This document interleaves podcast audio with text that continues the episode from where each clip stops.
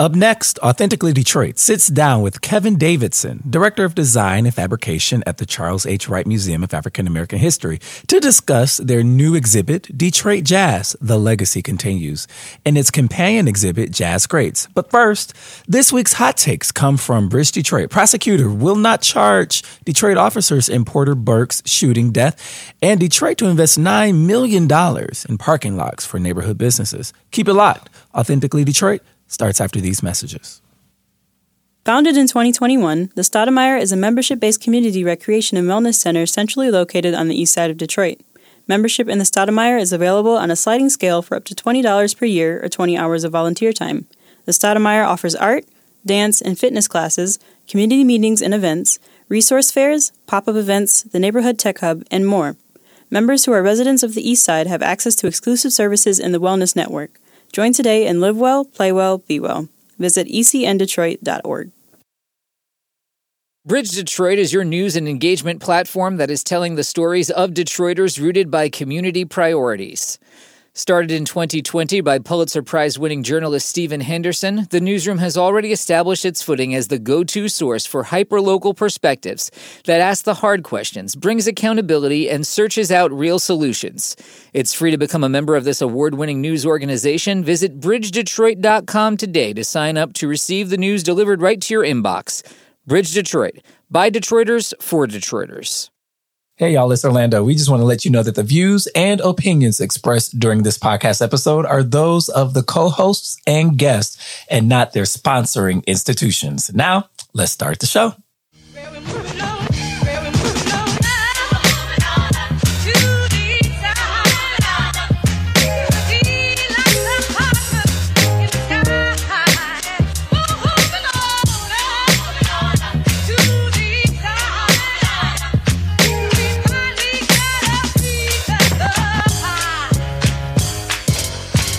Hello, Detroit and the world. Welcome to another episode of Authentically Detroit, broadcasting live from the WDET studios. We are a content partner to BridgeDetroit.com. I'm Orlando Bailey. And I'm Donna Givens Davidson. We say thank you for listening in and supporting our efforts to build a platform of authentic voices for real people in the city of Detroit. We want you to like, rate, and subscribe to our podcast on all platforms. Today, we have the Director of Design and Fabrication at the Charles H. Wright Museum for African American History here with us, Kevin Davidson. He's joining us. Donna and Kevin, how is this blessed day finding each of you? Um, it's good for me. Yeah. I'm, I'm, I'm tired. I've been up really, really, really early. Um, so um, Kevin has some news he might want to announce. Kevin, what's the you? What's the news, Kevin? Kevin has a new brother-in-law. I guess I do too. oh, get out! Yeah, yes. my uh, sister uh, traveled to um, Africa, and uh, she'd been corresponding with, communicating with this uh, guy, sort of dating long distance, and uh, he lives in Nigeria. So she she went to Nigeria uh, and got hit. Meet him for the first time, and yes, got hit. Oh, if this don't sound like a good time storyline, I don't know what does. I, I, picked her up from the airport this morning, and she was really, really happy. So, and she was a married yeah, woman, and a married woman. She's getting used to it. Oh wow, that's amazing! If yeah. she should hear this, number one, you should send this episode. I will. I will, so that she can hear us say congratulations. Yes, that's yes, exciting. Yeah, you know what definitely. he um he sold their wedding clothes.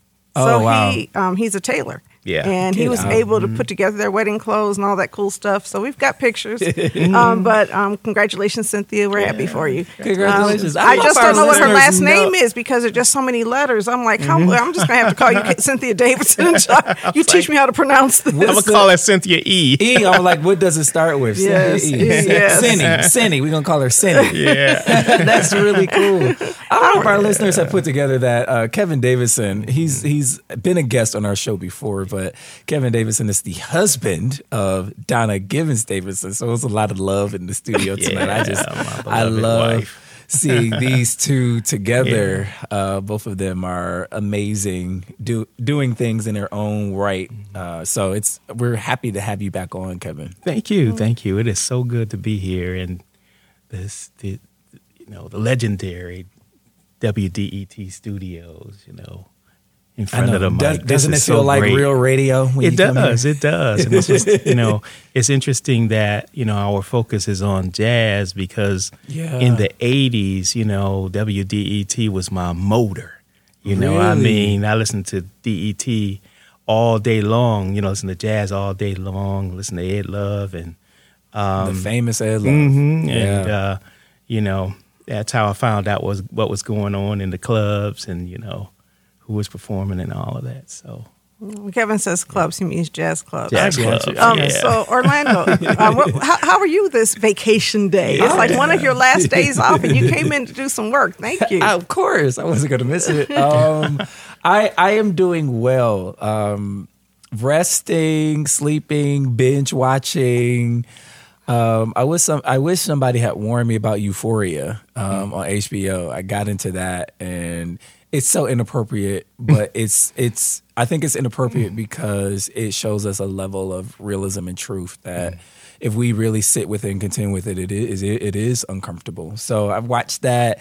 Uh, I finished uh, House of the Dragon. You know, black people like to say House of Dragons. That's saw what I me. say. That's, that's what I say.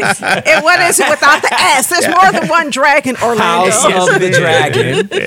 Uh, I finished it, and I can't wait for season two. It was really, it was really well done. I hope, Yeah. I hope they keep it up. I was really disappointed in how they ended the Game of Thrones franchise, the original Game of Thrones on HBO. But they they're making up for it with this storytelling. The only thing that is really getting on my nerves about House of the Dragon is that it's so dark. I'm like, can HBO turn up the brightness? I can't see what's going on. Like it's really like Yeah. really dark and shadow. Donna, do you watch it? Oh, we, we, we did. we watched it.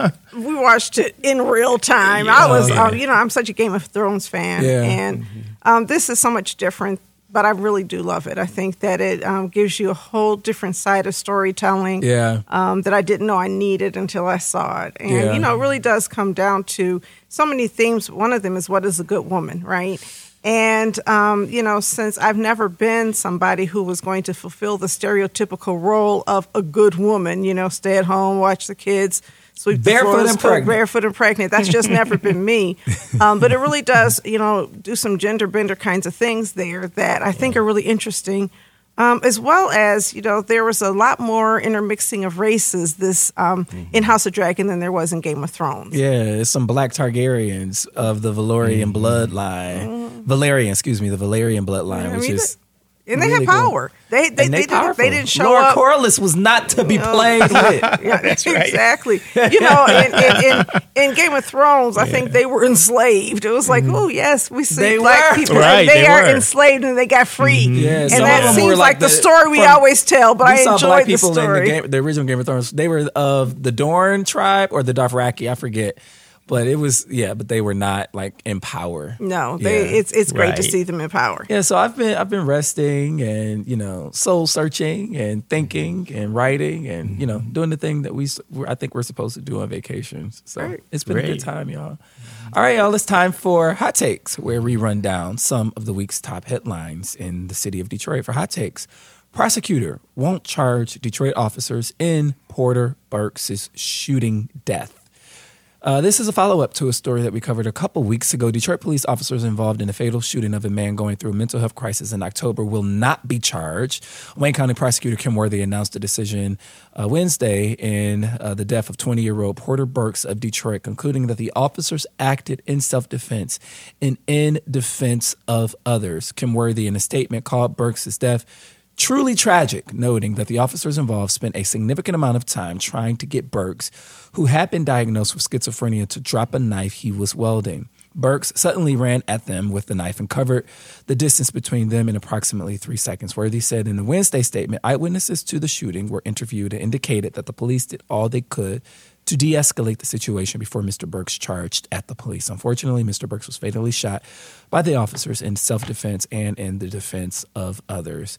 Don, I remember when we talked about this originally, it was, uh, you know, as always, as this kind of story evokes, you know, emotion, right? It was an emotionally charged conversation. And we, would, we did not know what the prosecutor would do because no one knows what Kim Worthy I was not do. shocked. Yeah. So what say you, Donna? Give us Well, I mean, I, I wasn't shocked because the reality is, um, when you look at the structure of the response, it was uh, you know tragedy waiting to happen. I have never seen people in uniform de-escalate anything. If I'm having a mental health crisis and you show up with your uniforms and guns and it's about ten of you around me, I'm going to feel like I am under attack. Mm-hmm. I'm going to feel threatened, especially if he's a black man. You're just going to feel threatened because that is how your brain works. Um, she says, and they say the police did everything that they could do. I would say they did everything that they were trained to do. They have not got mental health training. Mm-hmm. Um, the ACLU and others are saying that we don't want police officers to respond to mental health crises. It's unfortunate that if somebody is having a family member in crisis and they call 911, they send the police and not people who are trained to um, de escalate the situation. And, you know, in every police department, you have hostage negotiators, you have people who do have de escalation training, but those aren't the folks who show up.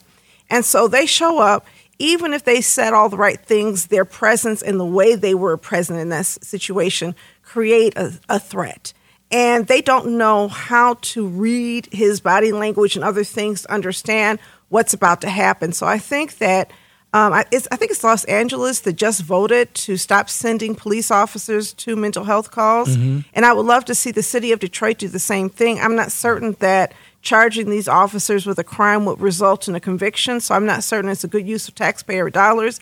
And it's really not a solution. The solution has to be that we um, find ways to support families and support people who have mental health issues and also really do a good job trying to understand the psychology. The other thing I want to talk about is this whole um, narrative around people charging at police officers. I mean, every time somebody is shot by a police officer, you hear that they are charging at them and they're moving with inhuman speed, or because you know, I mean, this guy he's fast, right? He in approximately three seconds he covered what distance? Whoa, that's pretty good, right? Um, you know, I think sometimes people can portray a defensive response as an aggressive response. It's hard to know the difference, but I'm tired of the language that they charged at police officers and therefore we had to kill them. Um, it feels very much like something you would say about a pit bull dog and not a human being. Um, I hope that we give our officers better training in order to keep a safe distance from somebody wielding a weapon, such that they cannot charge at them in such a rate. You know, I mean, Uh, maybe you have Jesse Owens out there with that knife, but I think that it's safe to say that there's other possible solutions. And I'm not blaming these officers, I'm blaming the structure, but I'm also looking at the way that we describe these really, really tragic incidents because language is important. It's mm-hmm. it kind of dehumanizes the person who comes charging at me, and you know, and it kind of builds this narrative of fear that is always present before people get shot, especially black men get shot by police. And yeah. as long as that fear can be believable or palpable, and we use language like that, then it's always going to be justified. Mm. Attorney Jeffrey Fieger filed a $50 million wrongful death lawsuit in October on behalf of Burks's family. And so while uh, the prosecutor will not bring up any criminal charges, it will be interesting to see how this plays out in civil court. Yeah. Um, I don't think Jeffrey Fieger takes on cases that he doesn't believe he can't win, and so I'm wondering um, what he sees here. You know, um, I don't know because you know when you're suing um, institutions like the Detroit Police Department, you're not necessarily trying to win in court. You're just trying to win a settlement sometimes. Um, so, you know, are there attorneys who sometimes prosecute or who, who sometimes file cases with the goal of negotiating a settlement? Absolutely. Are there facts in the case that he believes he should take to trial? We'll see. Mm-hmm. I'm interested. Mm-hmm. And uh, we should note that subsequent uh, this shooting, there has been a shooting uh, involving the Detroit police once again killing someone, a woman actually, who was in a, a mental health crisis. And was so, she charging at them? I don't I don't have the details around that, but uh, on our break I'll look and I'll uh, I'll give it back to you.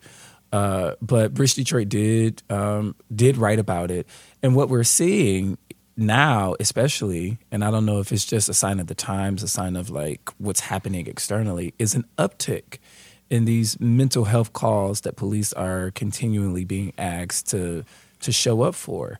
And so we do have uh, police uh, chief James White on record saying that there needs to be more training, and we're trying to figure out what exactly does that look like um, and where will the resources come from to do that? You know, when people talk about training, training, training, it's always training. You know, somebody says something uh, racist and you send them to sensitivity training. classes and you send Poor them people, to training. we gonna train them out of Um, you know, I think that really you have to have more policies and rules Absolutely. that you're going to enforce because people change their behavior when they have to and not when you tell them it's a really good idea and you train them to. I think it um, goes out. I, I think something, a statistic I saw that I think is really important is that about 50% of all police involved killings are with people who are disabled or mentally ill. So um, it, it, it happens over and over and over again. Again, What's the one young man's name? Uh, what's his name? Elijah McClain. Yes. Yeah. Yeah. So um, you know, this is this is what happens. Um, we need to do a better job treating and providing support for people who are dealing with mental health issues. Mental health is a um, healthcare condition that should never be untreated in the way that it is. But so often we are not providing adequate treatment inside of our community.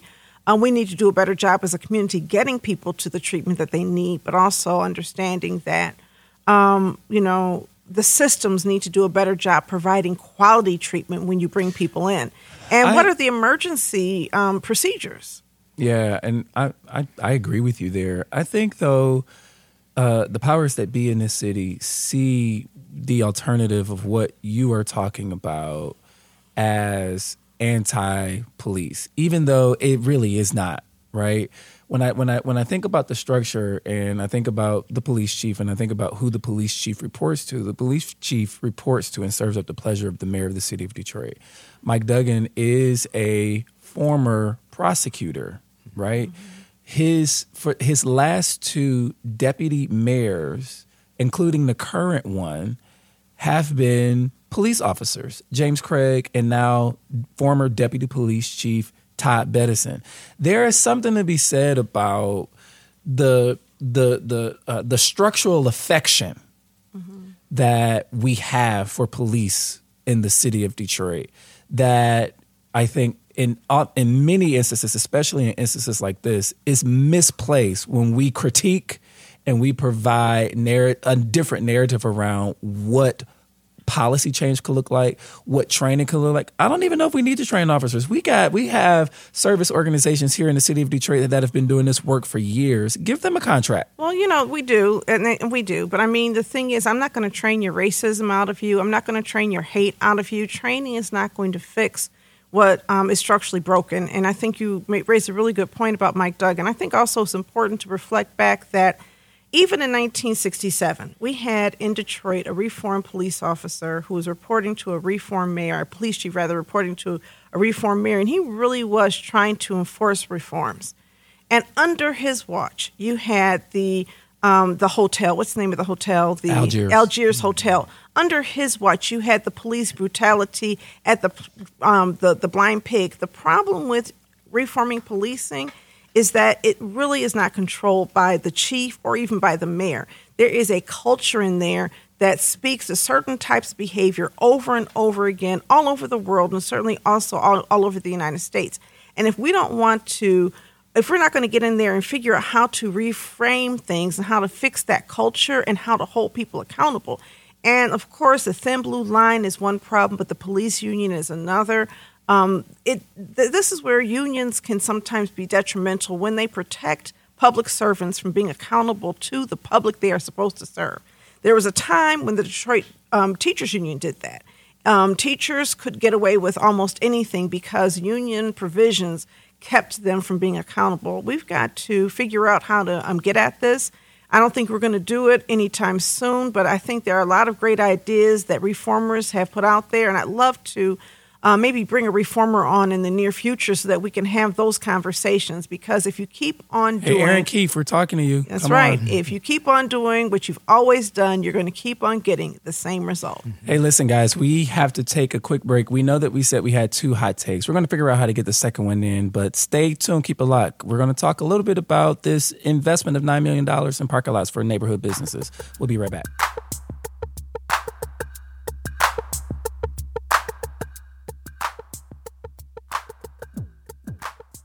Founded in 2021, the Stoudemire is a membership based community recreation and wellness center centrally located on the east side of Detroit. Membership in the Stoudemire is available on a sliding scale for up to $20 per year or 20 hours of volunteer time. The Stoudemire offers art, dance, and fitness classes, community meetings and events, resource fairs, pop up events, the neighborhood tech hub, and more. Members who are residents of the East Side have access to exclusive services in the Wellness Network. Join today and live well, play well, be well. Visit ecndetroit.org.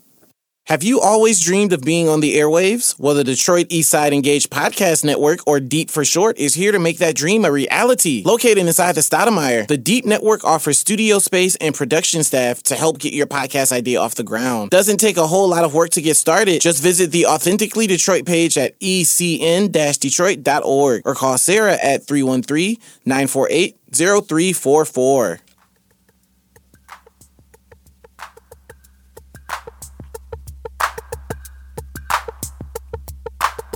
All right, y'all, welcome back to Authentically Detroit. For hot takes, Detroit to invest $9 million in parking lots for neighborhood businesses. The city council approved a contract Tuesday with the Detroit Building Authority to fund the expansion of parking spaces for businesses in select neighborhoods targeted for investment by the city. Detroit planning officials said over the next two years, vacant land owned by the city or the Detroit Land Bank Authority will be converted into small surface parking lots adjacent to commercial corridors. The contract is being paid for with American Rescue Plan Act funding. Donna, what say you? Um, you know, about um, almost seven years ago when I started at ECN, um, I started attending meetings and people started talking about stormwater management and green infrastructure and redesigning the ordinance around parking lots. And that um, redesign ordinance never came to be. But in that redesign, you saw things like bioswales and you saw things that really helped protect the um, the the climate, the protect the earth surfaces. and impervious surfaces. We talked about, we talked about you know, um, yes, you talked about permeable pavers, and so as the city is considering this, as these lots are going in, it's almost like we know in our left hand we should be doing this, we should be doing this, but then we think, yeah, but we don't have time, and so we're going to put nine million dollars of new parking lots in. I hope and I pray that that nine million dollars is not contributing to um, a combined sewer overflow issue in our community, even while we are charging people almost $600 per impervious acre per month. Um, because, of course, the city doesn't have to pay those fees, but the burden is then, you know, con- maintained on us. So I'm concerned about the um, intent there. I also, you know, I haven't seen a study that documents that there is so much business that you need parking lots in all of those areas. And so I'm hoping that City Council actually reviewed evidence that this is going to increase business traffic because a lot of parking lots also sit empty and um, and, and I think if not, it's a waste of time. There are many, many other things that people want to see happen in their neighborhoods. Uh, this is an investment that will go in areas that have completed uh, the city's process for neighborhood framework plans. So this is going and strategic planning, mm-hmm. strategic the you know in accordance where the strategic neighborhood fund dollars are going. So East Warren will see it, Gratiot Seven Mile will see it, Northwest Grand River will see it, McNichols and San Juan will see it, uh, and you know all of the other SNF neighborhoods. Um, it's interesting uh, to me uh, that nine, $9 million. $9 million mm-hmm. just seems like a, a, a significant amount of money to invest in in parking. I really do hope that um, our climate imperatives are top of mind when doing this. Yeah. yeah. It would be nice if we had a director of sustainability who had the power and influence to ensure that um, climate is front and center in every decision. All right, y'all. Uh, we're gonna talk about this uh, more, more, but we're gonna transition. But before we transition, we want to let you know that if you have topics discussed that you want discussed on Authentically Detroit, you can always hit us up on our socials at Authentically Detroit on Facebook, Instagram, and Twitter, or you can email us at authenticallydetroit at gmail com. This week we have a very special guest, one of my favorite people I've hmm. ever interviewed. I mean, I had the, a really good time interviewing Kevin Davidson, Donna's husband, who's the director of design and fabrication at the Charles H. Wright Museum. Detroit Jazz, the legacy continues, highlights Detroit jazz musicians who also made an impact on the local, national, and international jazz scene. Wright Museum staff built Detroit Jazz as a companion to the Jazz Greats exhibit, focusing on the Detroit artists who have lived and worked among us. Amid racial segregation, these musicians express themselves and offer solace and escape through their music. This exhibit highlights a few of the many Detroit musicians and venues that influence jazz music. It's available for viewing at the Wright until February 28, 2023. Kevin, welcome to Authentically Detroit. Thank you. Thank you. It's good to be here. All right. First things first, what inspired inspired these two uh, jazz exhibits that are being erected at the right or that have been erected at the right? Well, uh, you know, we are um, you know, always kicking around, you know, new ideas uh, for uh, exhibits that we bring in or that we build from scratch. Um, and we were approached by Bank of America, and uh, they have a collection of photographs by a number uh, of significant um, national and international photographers um, featuring um, images of jazz greats throughout history. And um, so we decided to bring that in, and uh, you know, we uh, initially were asked to put it in our AT and T gallery, which is our biggest um, changing gallery. But the exhibit is a small exhibit, so it wouldn't fit. So we decided to put it in our medium-sized gallery, which was formerly referred to as the Chase Gallery, um, and create our own Detroit-focused exhibit in the AT&T Gallery. Mm-hmm. Um, and so that's pretty much how it how it came about. You know, when mm-hmm. we when we talk about music in Detroit, we talk a lot about EDM music, right? We mm-hmm. talk a lot about the legacy of Berry Gordy yeah. and Motown Records, but we don't talk a lot about jazz. Mm-hmm. Uh, what is the Detroit footprint in the jazz genre? Let me give you a little bit of history first on that. Um, during the turn of the century, um, a lot of musicians who were living in the South um, and living right there in in uh, New Orleans, the birthplace of jazz, you know, were experiencing, um, you know, Jim Crow following uh, the first Reconstruction, and so, you know, you had uh, lynchings. Uh, you know, black men had the uh, opportunity to vote for the first time, and they were electing representation, going to Congress, and building communities, um, men and women together, black communities. And uh, there was a reign of terror that followed that, you know, once, um, you know, the Union armies left the South and um, Reconstruction came to an end. Uh, and so Southern governments, uh, you know, started instituting the black codes. Um, and probably what was most impactful was the lynchings that went on in the South that drove uh, African Americans to the North as part of the Great Migration. And musicians uh, followed that path, coming to Detroit. And Detroit was a safe place. Mm. Um, so when you talk about the footprint, mm. these uh, musicians are like um, the Buddy Bolden band that came here right around uh, 1900 uh, from New Orleans. Um, sort of, uh, uh, they got real comfortable here because you know you could hang out on Hastings Street uh, in Black Bottom, Paradise Valley at uh, jazz clubs, and uh, you know you had uh, uh, the Gotham Hotel and the Paradise Theater and others um, that were designed for Black people, and their patronage was Black people, and so they could escape. Uh, the racism of the South, come to the North, play in these clubs, uh, make money, make a living, um, and and live their lives freely. Uh, and uh, and so Detroit became a kind of uh, incubator Mm. as a result for jazz musicians. Right. You know, I, I I always think about Detroit's um, buildup of these black communities, these safe spaces. And, you know, we know all of Detroit wasn't safe. Right. But when you have people who are being, you know, forced migration, right? We look at forced migration in other nations, and it's like, oh my goodness, these people are fleeing terror.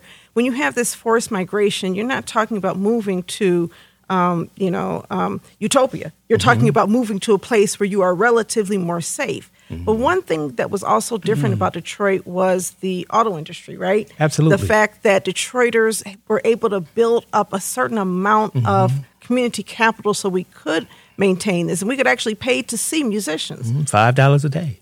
so can you talk about the the difference between say Detroit and some of the other places? Um, was there a distinction between Detroit and say Baltimore or Detroit and Milwaukee, or were all northern cities the same? Detroit had the distinction of um, being the home of the automotive industry.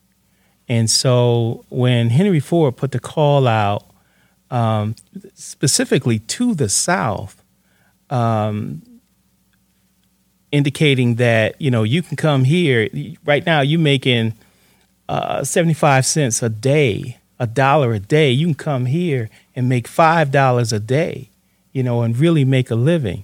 And um, and so you had Dodge and and uh, what is now GM and and of course Ford Motor Company um, providing jobs to African Americans. And so, you know, people like my grandfather, you know, uh, relocated from Alabama to Detroit because of jobs in the automotive industry that's really the big distinction. And and um, you know, we were able to build a middle class here in Detroit and buy homes and um, really kind of uh, build a life that uh, that was just impossible anywhere else.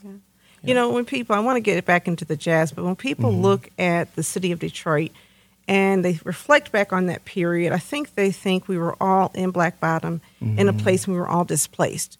And um, that displacement was horrific, and it should also be noted, right? Mm-hmm. But you also had black people. I think at one time there were 18 black hospitals in the city of Detroit. You had a chain of black drugstores in the city of Detroit. My mother talked about having skating rinks that were black owned in the city of Detroit mm-hmm. and going to little fish shops and every other kind of business that was black owned in the city. And the businesses that you spoke about were all black owned businesses for the mm-hmm. most part. Right, they were. And so there was this power building, this sense of, and you mm-hmm. know, Detroiters are still like that, right? Right. We're kind of cocky. we we feel like we own this city. Mm-hmm. But even when we didn't have a black mayor, even when we were still being very segregated, there was this sense of I am Yeah. in certain parts of Detroit. That's right. So, uh, but I do want to hear about the musicians. Yeah, I want to hear about the musicians, and you know, a point that you that you made, which is you know really glaring for me, is that it was black folks that made it possible for our southern musicians to come here and make a living, mm-hmm. Yeah. right? Right. That is that Right. That's blowing my mind, mm-hmm. right? We can make we can make a living exploring and expressing our artistry, mm-hmm. our improvisational artistry. I mean, when I think about jazz, I think about improvisation. I think about spontaneity. I think about black. I think about you know a, a nonlinear line. Yeah, yeah. Um, you know, some of those people who came to Detroit, uh, you know, in search of employment in the automotive industry, you know, started businesses. And, uh, you know, people got together, opened those clubs, and um, and so it became a haven, you know, for black musicians, black people opening clubs for black musicians and audiences, you know. So, who, who who were some of the innovators in Detroit? Um, you know, there's a a a, a family uh, of musicians called the McKinney Cotton Pickers. You know, Wow, the name, Yeah. alone, my gosh, what?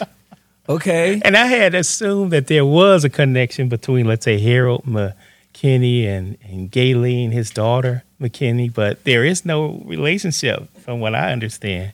Um, but you know, he was an innovator. Those McKinney cotton pickers were innovators.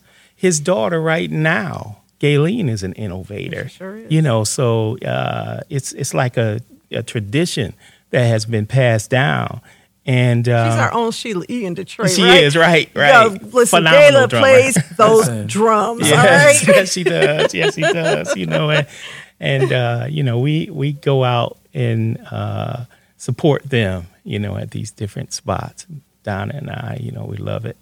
Um, and uh, you know, you've got, let's say, Marion Hayden. Yeah, Marion Hayden is a, a prominent feature in the exhibit. Exhibit. Talk, Yes. talk a little bit about. And she's a she's a bassist here, Yes. based here in the city of Detroit.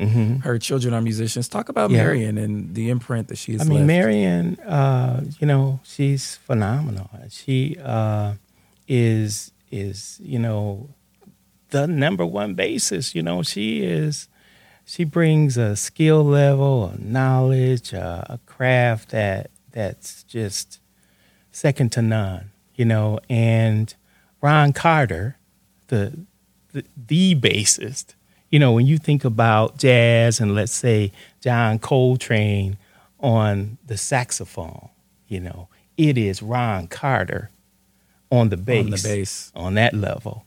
And uh, he served as a mentor to her, you know. You know, it's it's really interesting because you mentioned uh, you've mentioned two women um, so far, and I, I want to talk a little bit about uh, the the gender uh, diversity in the genre of jazz. When we think about women in jazz, we often think of vocalists, right? We think about Billie Holiday. We may think about Ella Fitzgerald or Pearl Bailey. You know, you know, a lot of the greats who Yes. uh, were vocalists, but we rarely talk about and think about women who have also pioneered on the Yeah. instrumental side. Mhm. Say more about that. Well, I mean, it's an intentional choice to feature Marion Hayden. Yeah, absolutely. Uh, you know, um, Gayelynn and Marion are trailblazers, you know, because uh, way back in the 80s, maybe even before that, they started this group called Straight Ahead.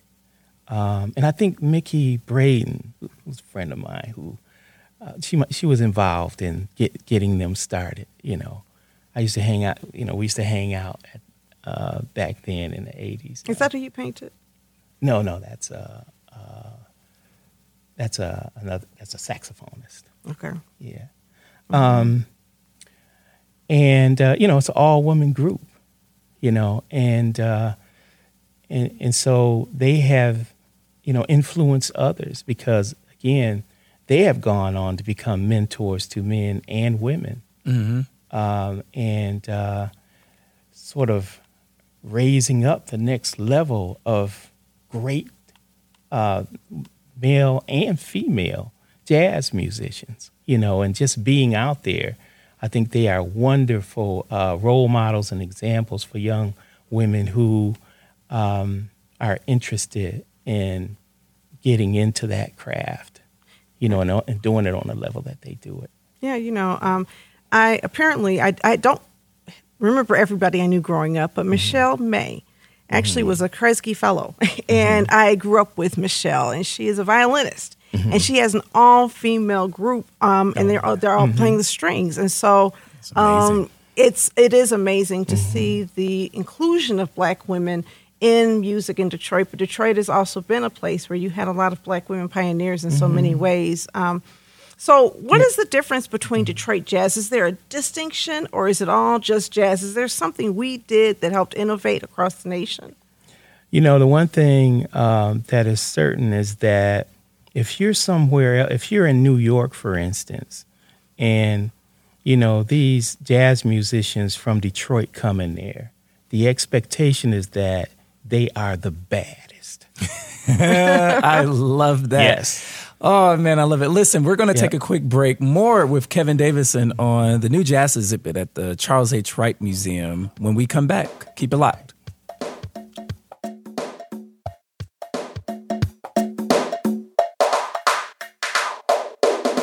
Founded in 2021, the Stoudamire is a membership based community recreation and wellness center centrally located on the east side of Detroit.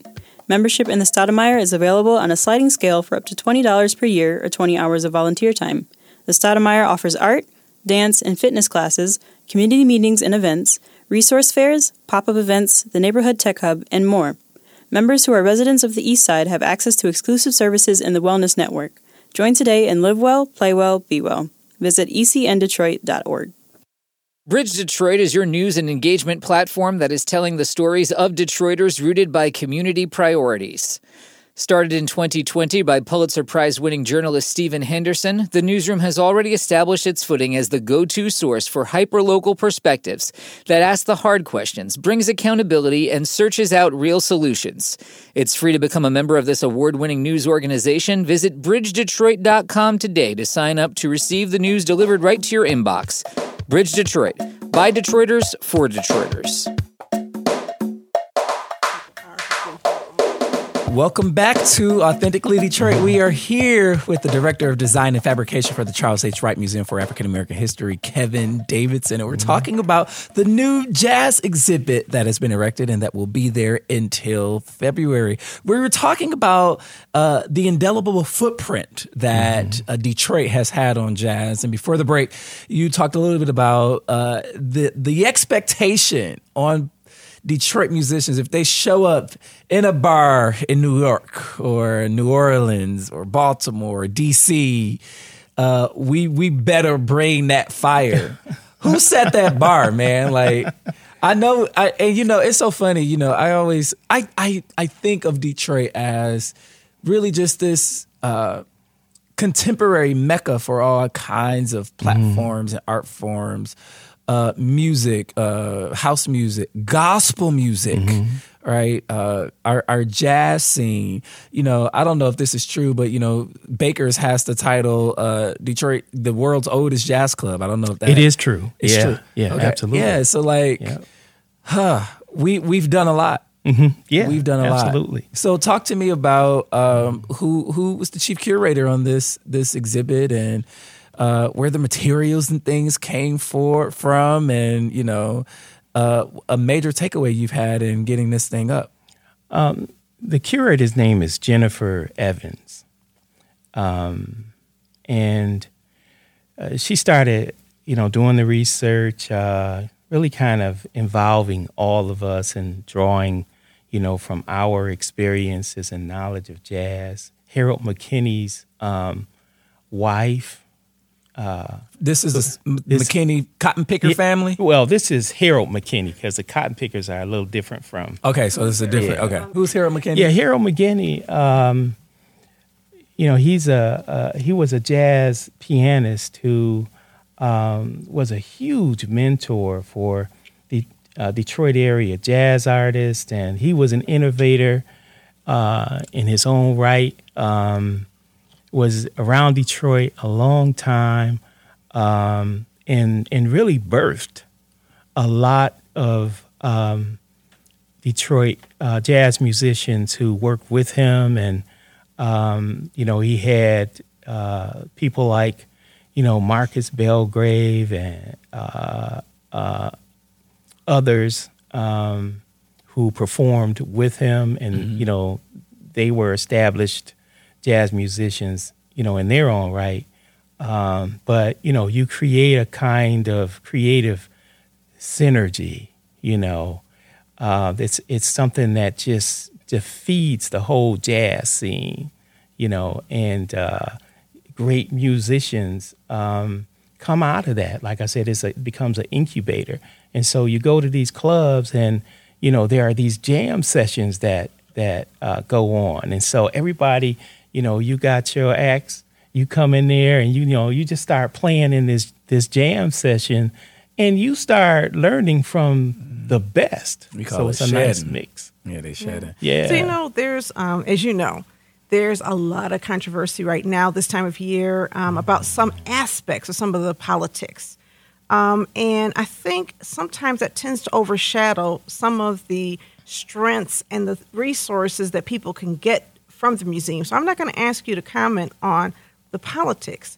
Well, what are some of the great things that are still happening at the right, the exhibits, and what are some of the changes that are coming underway that will actually help continue the um, the um, legacy of Dr. Wright?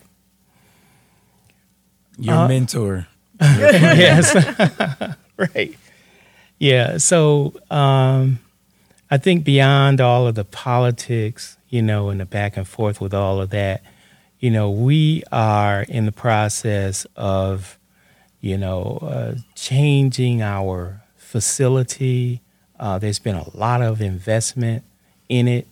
Um, you know, we are changing um, you know spaces and creating uh, spaces for uh, families and children. So we're looking at some huge investment there.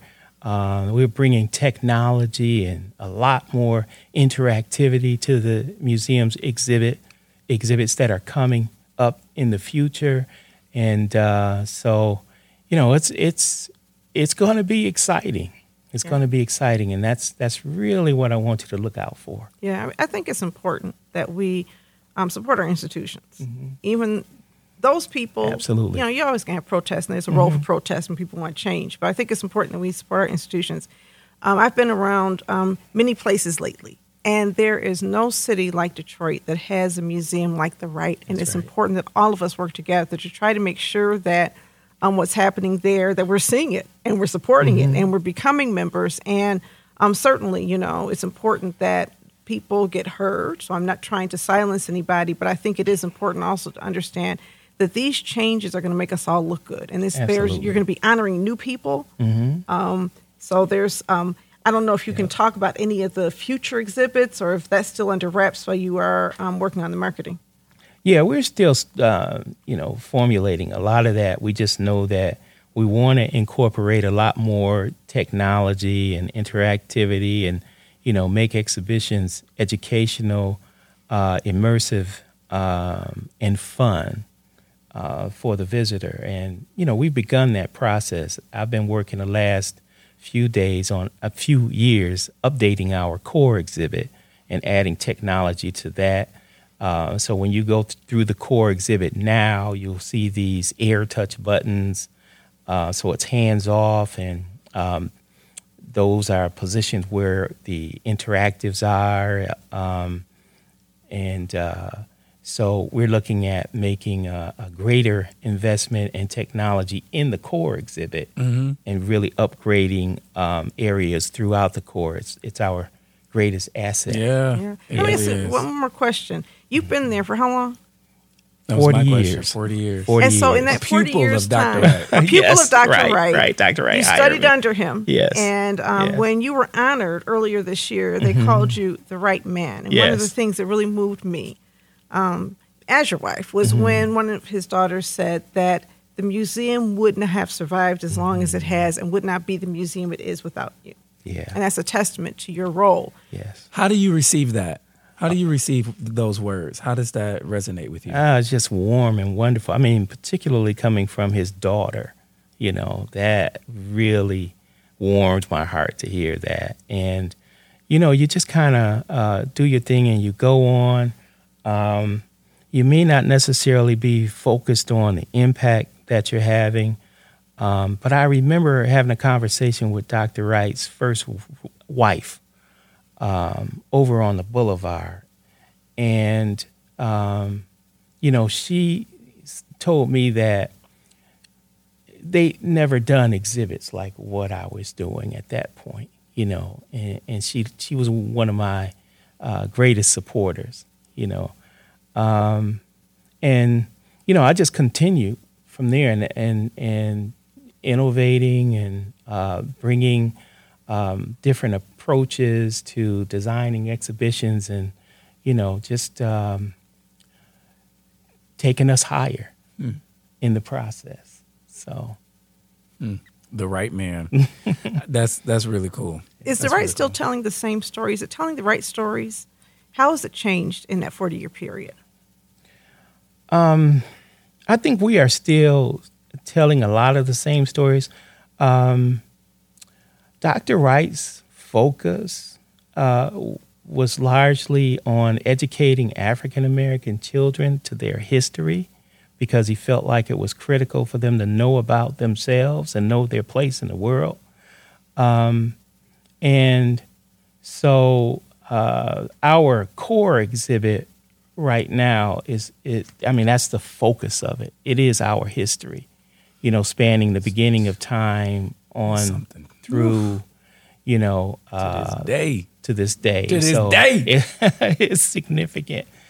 Um, and so, you know, we, we continue to incorporate, even when we do uh, fine art exhibits, you know, there is that um, history component that is there. So that's something that has continued on um, from the founding of the museum to the current time.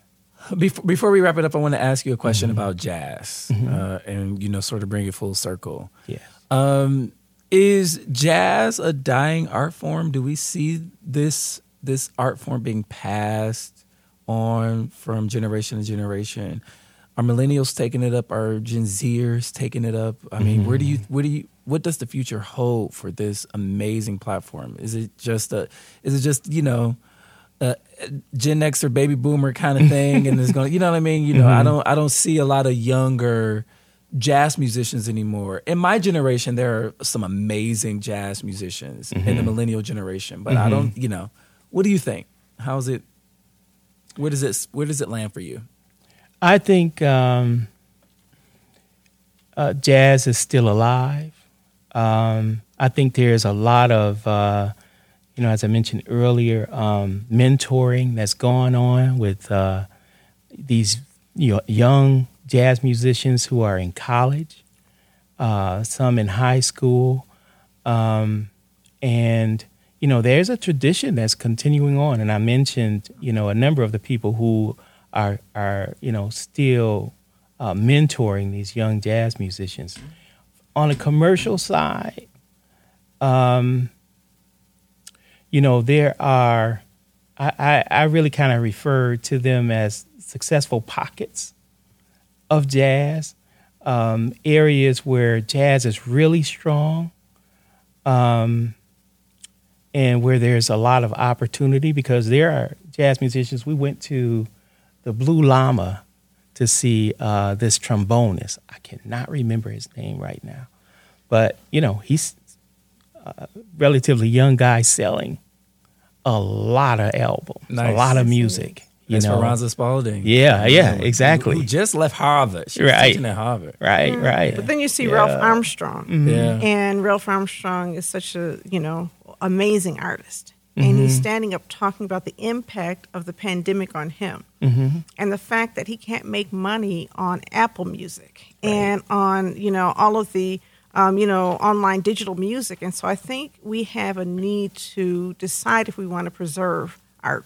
Um, uh, we're not investing in art. We, we um, have found a way to listen to it really inexpensively, and it's coming at the expense of artists. So he actually sold us a CD, and we had to go out and buy a CD player so we could play it. Right. I'm not lying. It was like, okay, now what are we going to do with this? They don't put them on your computer anymore, and so when you look at the way technology is moving, it's also making it really difficult to provide the kind It of is. support you need. Yeah. Um, and I'm not sure how you're going to get over that hump, but it's important. Mm-hmm. You know, the Blue Llama is an amazing jazz club. It is. Um, we're not building a lot of new jazz clubs. We go to Bert's and we go to um, Bakers, Cliff Bells still and around. Bakers and The you know Dirty Dirty Dog. Dog. Dirty Dog, But yeah. there's not a lot of venues, and I don't know what the venues are paying. But I think you know, as a culture, as a society, we have to decide whether music itself is worth preserving Mm-hmm. because very few artists are making money making music. And the other thing I'm seeing, and I don't know if you're going to disagree with this, is that there are fewer black artists in Mm-hmm. jazz than there were in the past. Um, and it may be. I done been to uh, these jazz festivals. Yeah. Uh, yeah.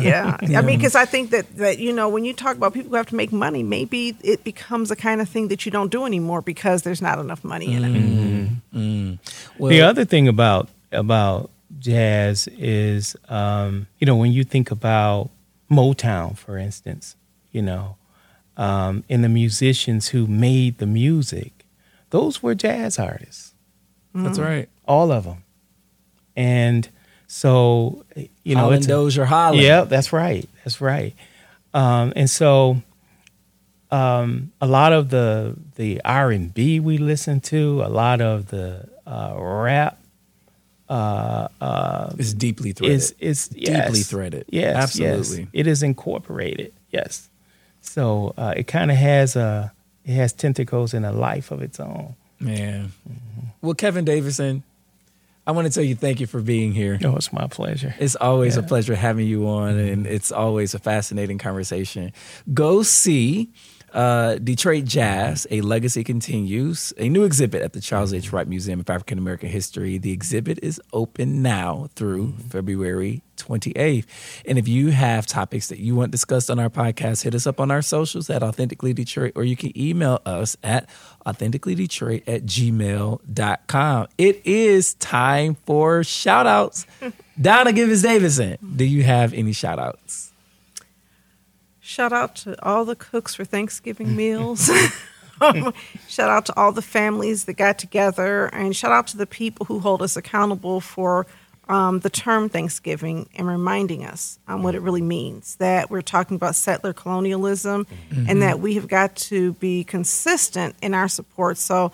I want to come up with a new And in word our rage. in our rage. Yes, um, we. You know, I want to come up with a new word that is not Thanksgiving, because just like we have renamed Indigenous Language um. Day, we've got to do something different so that when we are celebrating, we are not, um, you know, really insulting people who were harmed by our presence. Yeah, that's facts. Kevin, do you have any shout outs? Shout out to Sister Cynthia. That's my shout out right there. You know, she hasn't had much of an opportunity, you know, to just kind of get out and live her life because she's been taking care of others for so long, and so, you know, she uh, took the leap, and and you know, she didn't just go around the corner; she went to Africa, you know what I say to that? I a new life. I say live, Cynthia. Yeah, that's right. Live. Absolutely. Get up and live. I love to see it. Yeah, yeah, um, I, absolutely. I want to shout out uh, the Vault Teen Center. Um, there is a Mm-hmm. uh, grand opening of the the Chill and Grill. Is that what's the name of it, Donna? Grill and chill. The Grill and Chill coming Mm. up this Wednesday at five o'clock, six o'clock. It's six o'clock on Wednesday. I won't be there. Um, it's a ribbon cutting, but I Yeah. teach at that time. But Yeah. yes, um, super shout out to Tanya Aho and the young people who wrote a grant to put in a brand new kitchen down there. Super cool. So it's very nice. Yeah, and over the break, I got to hang out with two graduates of the Vault uh, who I had grown close to when they were students at ECN, and I was still at ECN. Uh, Terry Edwards and Kareem Powell, my my guys. Our kids aren't kids anymore; they're huge. They're gi- giants. I walked into this restaurant. How serendipitous was that? That was so crazy. I'm walking to the restaurant, and there's Orlando. And I didn't see Orlando. Someone says this guy's trying to reach you behind there, and I see these two gigantic men. And so I just walked around because I didn't recognize them. All the facial, I had to look beyond the facial hair, like, oh, Terry, ah, you're a man now. Um, but I walk around. There's Orlando, and so we took Looking pictures. like- and I, in these pictures, I look like a little person. Yeah. But yeah, I just felt very small. But it was so good to see them. Can we talk about Terry for a minute? Go ahead. Um, the time. Terry, and I thank you for bringing them up. Terry is um, he was the first young person to ever join the Vault Teen Center. Um, our first event, we um, took a, a tour of kids. To, we took some young people to Ann Arbor. My son was at U of M, and he'd arranged this um, Saturday at U of M to introduce people, young people, to um, the, the university. And so I think we were supposed to meet up there at nine and leave, and he was there at seven. He had to wait for somebody to open the gate, and he came in and he said, "This is my house," and he claimed it before it was ever built. Um, and we watched him grow from a kind of sometimes obnoxious teenager, as teenagers are, right? Um, who you know like loved to get attention, and he was a lot of fun. Really, uh, always the life of the party. To this young man who um, graduated from high school, um, not, bes- despite not knowing he would. And then going to college, he um, started on the football team, and certainly he's big enough to be a football player. And he is now at Mississippi Valley State University, and he is in his senior year. He'll be graduating in May. And so I said, Terry, what are you going to do when you graduate? And he said, I'm going to graduate school. I've still got three years of football eligibility left, and so he won't even have to pay. And I just have to say, to see somebody who knew he wanted to do something different with his life take all the opportunity everybody gave him, and we all gave him something because he was what kind of young person who was not going to let you forget he was there. Um, I feel like the East Side raised him, made sure he was okay, and then he did the rest. Um, Apparently, he's got um, football coaches and teachers at Michigan Valley, Mi- Mississippi Valley State, who have been supporting him since he's been there, continuing the mentoring. But if you ever wonder why you get up and do work, and you see a young person who never thought they had a chance have the chance of a lifetime and they're still succeeding, it makes it all worth it. Mm-hmm. And Kareem has a baby. Kareem is a dad. He's loving every every minute of it. Uh, TJ asked to come on the podcast. He was like, "I want to come on the Why podcast." didn't, why didn't we bring him on? And we, I said, absolutely, we will bring him on. He's still here in the city. So When- when- when- how long? How long is he going to be He's here? here in the city until the new year, so he's on break. So Oh, we have on. to bring him on. we have to bring him on. He is such a he is he's great. All he was remember when he did the video when we gave him the award. Yeah. and he was speaking. We were sitting there crying, Crying. listening to what he was saying. Crying. He had us in straight up tears. Yeah. Yeah. Yeah. shout out to our young folks and Yes. adult folks now, man. Uh, listen, we'll see you same time, same place next week. Until then, we want you to catch the wave.